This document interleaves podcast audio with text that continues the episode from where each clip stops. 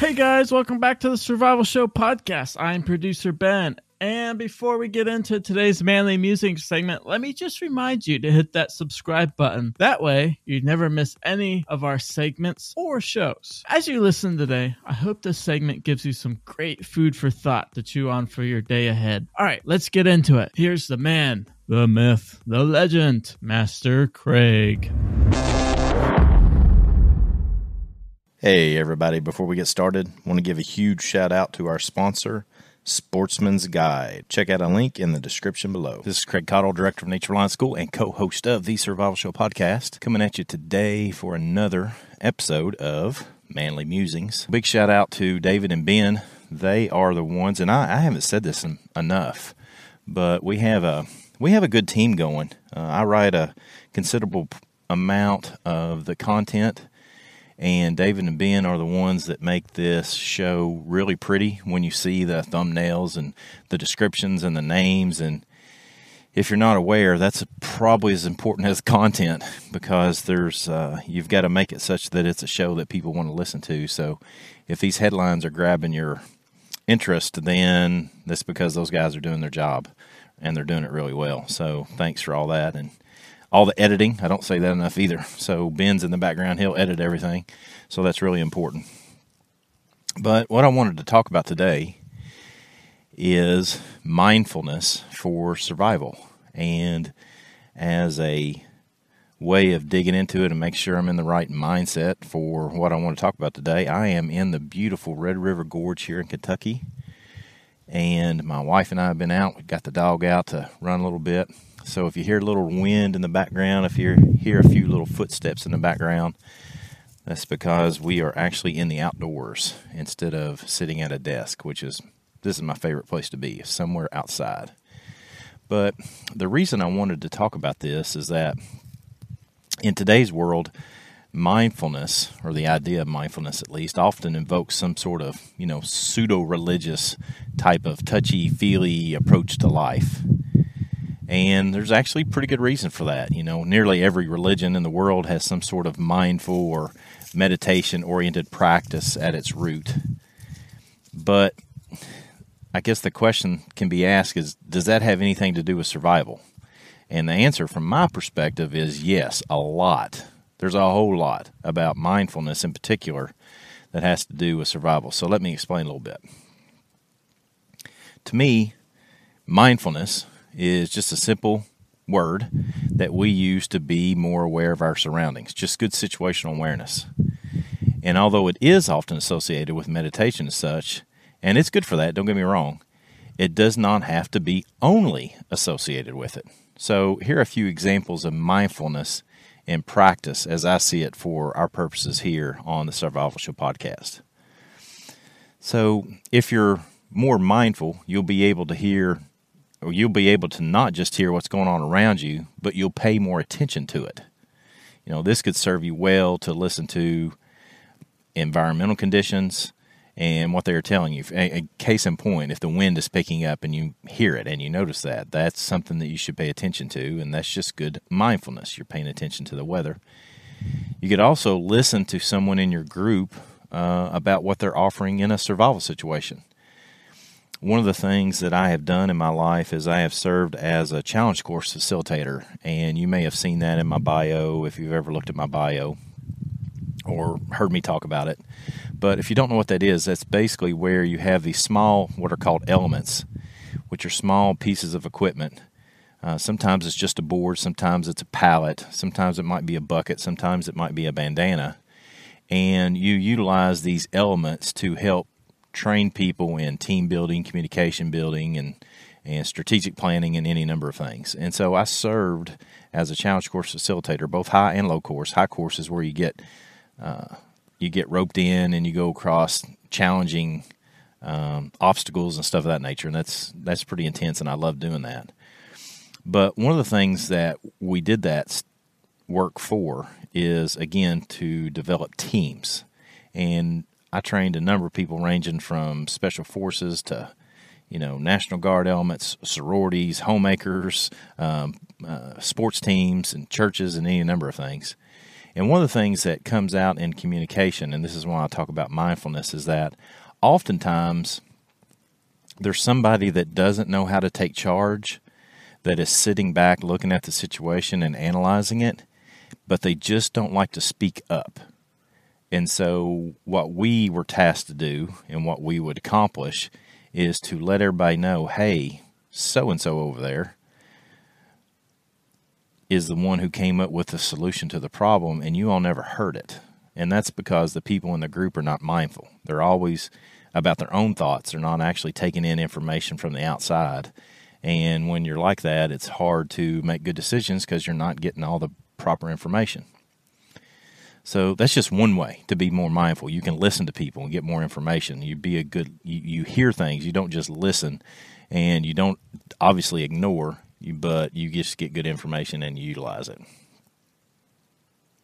The second way that we can use mindfulness is to simply slow down and be mindful and make better decisions.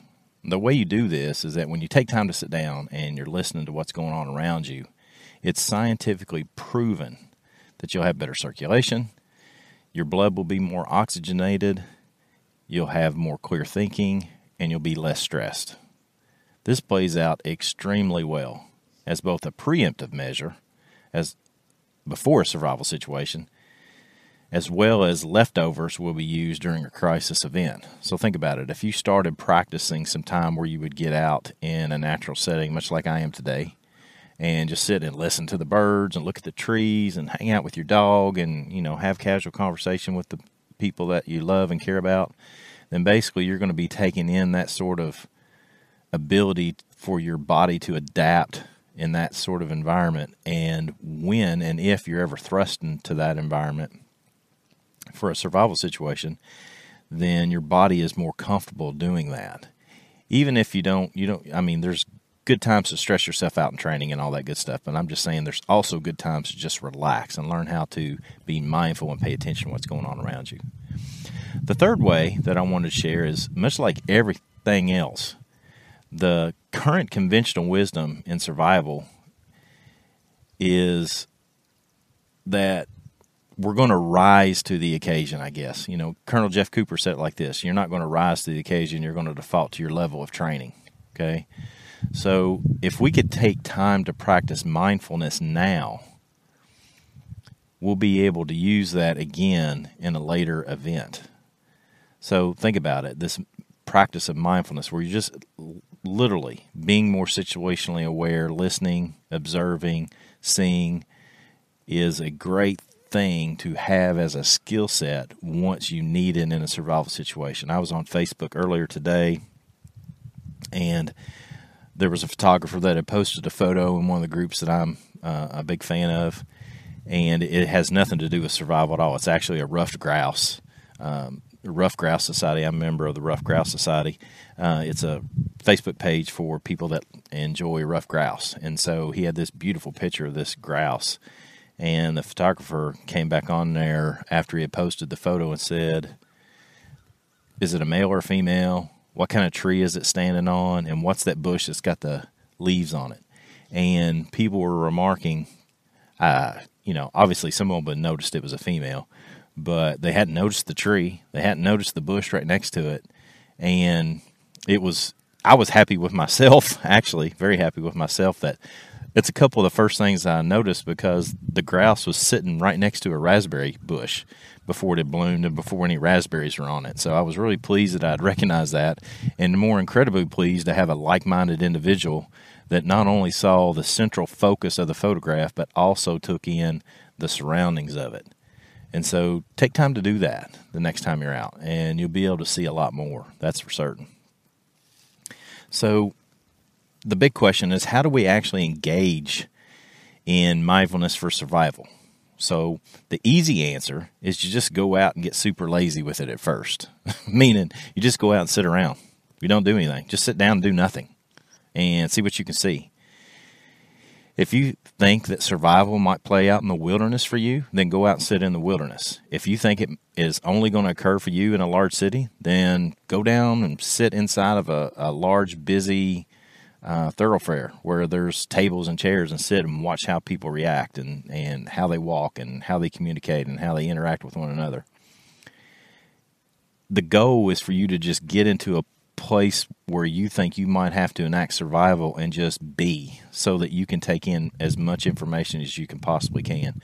Now, think about it. In a survival event, it's not going to be exactly the same, but at least if you're taking the time to get in an environment and become more familiar with it, then again, that familiarity will be a valuable asset to you in a survival situation.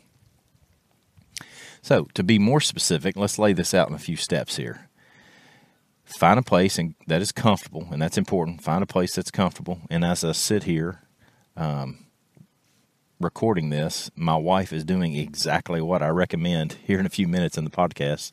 She is laid out in the middle of this Red River Gorge area and is just looking straight up. I mean, that's she's she's literally practicing mindfulness, and she might be taking a nap. I'm not sure, but what she's doing is just paying attention what's going on around her, just relaxing, letting the dog do her thing, and is enjoying having a good time.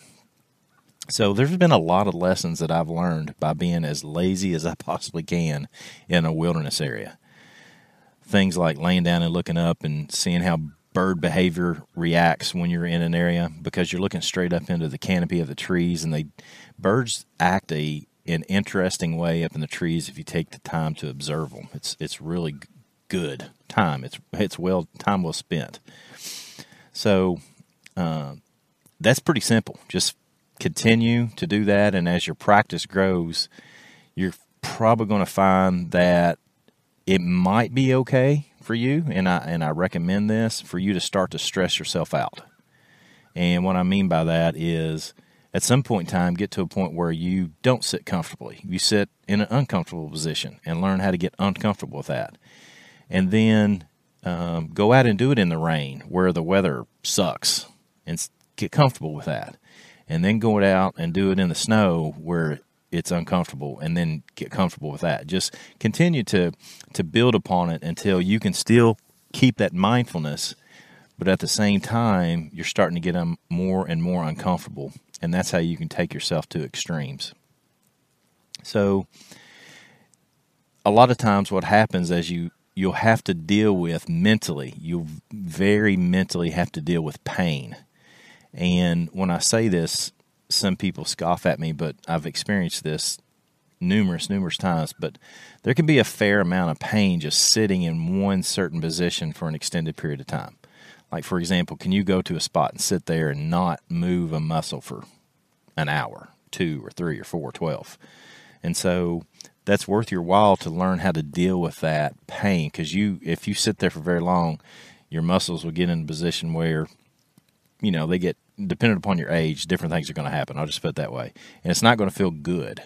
But once you learn how to overcome that pain, then you can then again have the mental capacity that we've talked about in previous podcast on how to how your mind works to handle pain and once you learn how to handle pain there you can transfer how you do that to other options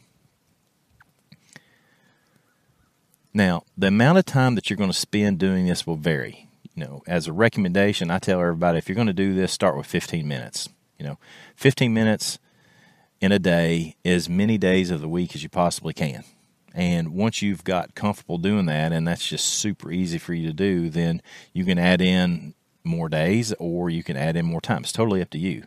The goal is for you to get out there and spend uh, more time in whatever environment. Again, if it's an urban environment, then get to that urban environment. If it's a wilderness environment, get into that wilderness environment. Just find the time to do it. If you had to get up 15 minutes earlier and do it in the mornings, then get up 15 minutes earlier and do it in the mornings. Just find time to do that. Now, again, I, I alluded to this briefly earlier, but I, you know, I have found that this has exponentially assisted me in the contemplative side of my faith, in particular. And when I started studying this and researching this, I found heaping amounts of history to prove that it was a large part of you know the early church for, for my faith i'm not saying you have to have the same faith as i do to practice this so I just know that a lot of Christians are opposed to the idea of mindfulness and meditation, and then there's a lot of history there to support that it was an important part of the early church. So, whether you're in a religion or whether you're not in a religion, then dig into this and see what you can learn from it. Uh, learn from your mindfulness and see what you can get out of it. Um, so, take the time to get out and do some mindfulness. Now, a lot of term, a lot of times I, when I'm talking about these kind of topics, I call them SPL, which is basically an abbreviation for sunshine, peace, and love. You know, I mean, it's just ah the touchy feely sort of thing, and we don't want to get into those SPL type things because they're not they're not hard skills and stuff of that nature. Um, nothing could be further from the truth. This podcast is actually just the opposite of that. You know, I, I have literally led special forces. I've led Night Stalker pilots, you know, from the 160th. I've led law enforcement officers on the federal and state level in mindfulness training. Not because, hey, I told them that they should do it, but because their command structure brought them to me and said they wanted them to do it. Because scientifically, it's been proven to be a very valuable asset to people who have incredibly stressful jobs and how they can overcome some of that stress by being more mindful. So, yeah, I mean, we used to do some mindfulness training before we'd go to tournaments when I was training others in uh, martial arts full time. You know, getting people prepared for competition, how to not get rattled when you get into the competition, and all that sort of thing. And and I've also led children with ADHD and similar issues of that in this type of training to help them in controlling themselves and being mindful enough that they can not let their minds dictate them, but they uh, they can control their own mind. And so it has incredibly valuable uh, training, very valuable practice for you to utilize, uh, no matter what where you find yourself. And that way you can apply these same lessons to survival. So, what's the last lesson? What's the last thing we need to know? Find time to engage in this practice now so that you have it when you need it. And you know what's always true, right? Keep it simple, be positive, and stay sharp. There you have it, folks. That wraps up today's Manly Musing segment. Let us know what you think. And don't forget, you can engage with us anytime over on Patreon. Let us know how we're doing. You can give us some suggestions for our future podcasts and you can submit questions to be answered on our full length show. For all of us here at the Survival Show, thank you so much for your support and encouragement. Till next time, I'm producer Ben, and remember keep it simple, be positive, and stay sharp.